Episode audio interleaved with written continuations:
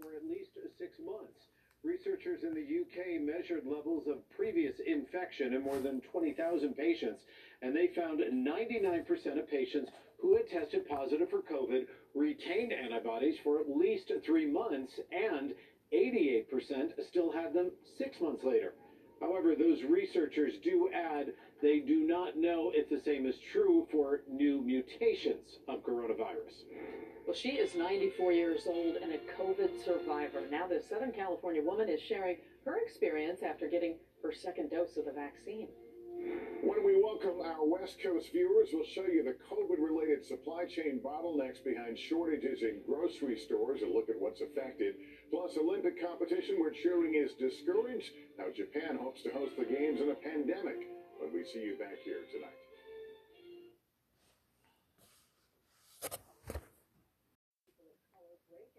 The legal marijuana business. NBC4's Angie Crouch has much more on his latest venture. Shawn Jay Z Carter is best known for his rap music and for being the husband of Beyonce. But now the hip hop mogul is launching a new project aimed at conquering the burgeoning cannabis industry. He really is a, a, a businessman who's on the cutting edge. Steve Allan is the CEO of The Parent Company, which partnered with Jay Z's existing pop business Monogram to form the largest cannabis company in California, worth more than $1 billion.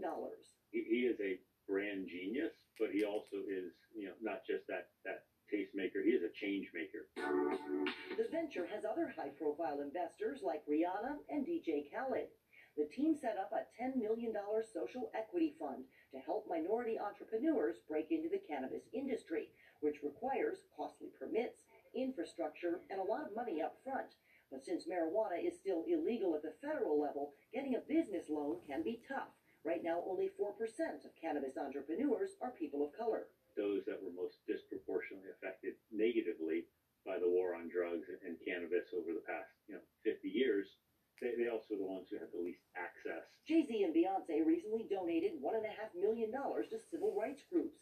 Now, this effort, helping shift political and societal norms by leading the cannabis revolution with other minorities, is one more step toward creating a more equitable future. And it really is how do we how do we raise that awareness so people understand that that this is an, an opportunity to be embraced, not not something to be feared. Angie Crouch, NBC4 News.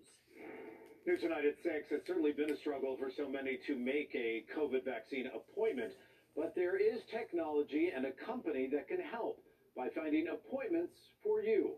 It's called Visual Ping. It's a service that monitors websites for changes. Visual Ping lets you enter website addresses like your healthcare provider. It then pings you to let you know when a site you've entered has an available appointment. Whenever a change is detected, uh, the user will receive an email. We provide also links so you can go to the website itself, where it can be a pharmacy, a drugstore, it can be a hospital, uh, and you can directly from your phone or from your computer uh, book an appointment to uh, to get the shot. Visualping says it hopes to cut down the time spent searching for an appointment as well as some of the frustration. A 94 year old COVID survivor is now one step closer to seeing her family after nearly a year apart. Thelma Morris just received her second dose of the COVID vaccine. She lives at Belmont Village Senior Living in West Hollywood, where every resident who wanted the shot has now been vaccinated. Getting it was never a question for Thelma after surviving COVID and watching her family battle the virus. This was the second shot, and I'm very happy that I got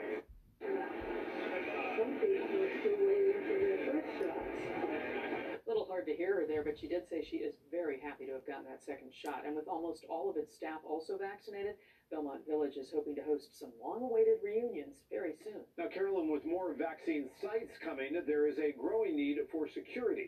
A security company called Allied Universal is now looking to hire more than 750 security professionals. This comes after LA Police Chief Michel Moore said anti vaccine protesters will be arrested if they disrupt the Dodger Stadium vaccine site anymore. But the company said this job fair was already planned. There is one at the Fairplex Pomona Gate 17 tomorrow from 10 to 2, then in Burbank on Friday. You can complete the application online. We've got the link for you on our website, NBCLA.com.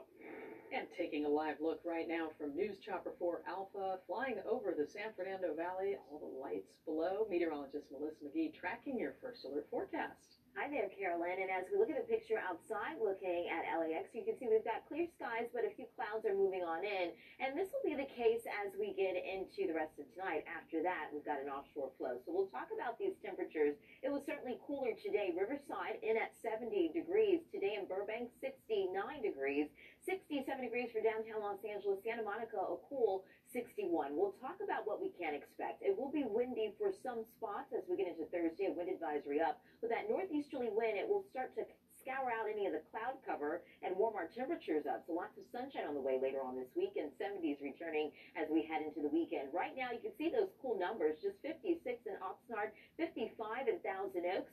60 in West Covina. We've got 64 in San Bernardino. I do want to show you the winds and the direction of the winds, why it was cooler today. We had that onshore flow sustained at 9 miles per hour there at LAX, but pretty strong and windy there in Lancaster, 25 miles per hour through Palmdale and also the Antelope Valley. Some stronger gusts across this region, and this will be the trouble spot as we get into Wednesday. But looking at satellite and radar, we woke up this morning with low clouds and fog along the coast. We had plenty of sun, although temperatures a bit on the cool side. Now we've got a partly cloudy sky as we go throughout the rest of tonight. We'll talk about that wind advisory from 6 a.m. until 3 p.m. on Thursday, really for the LA County and Ventura County valleys and mountains here, even up through the Tejon Pass, right through the Grapevine. So we're talking about winds sustained anywhere from 20 to 30 miles per hour with some stronger gusts up to 45 miles per hour. So watching out for those crosswinds if you are doing some traveling uh, to the north of Los Angeles. But the winds for the rest of tonight, still dealing with that onshore breeze, 16 miles per hour for Palmdale, 29 miles per hour as we get into Big Bear. As we get into Thursday, we're dealing with those gusty winds, and they're coming in from a northeasterly direction. So it's not going to be windy for everybody, but mainly in those wind-prone locations. You can see Santa Clarita, 22 miles per hour. But what this will do is warm our temperatures up as we get into the end of this week here. So today in Santa Clarita, we've got a high temperature of 67. By the time we get into Saturday, we're calling for a high of 77. That's a good 10 degrees above average, and a lot of locations well above average as we kickstart our weekend here.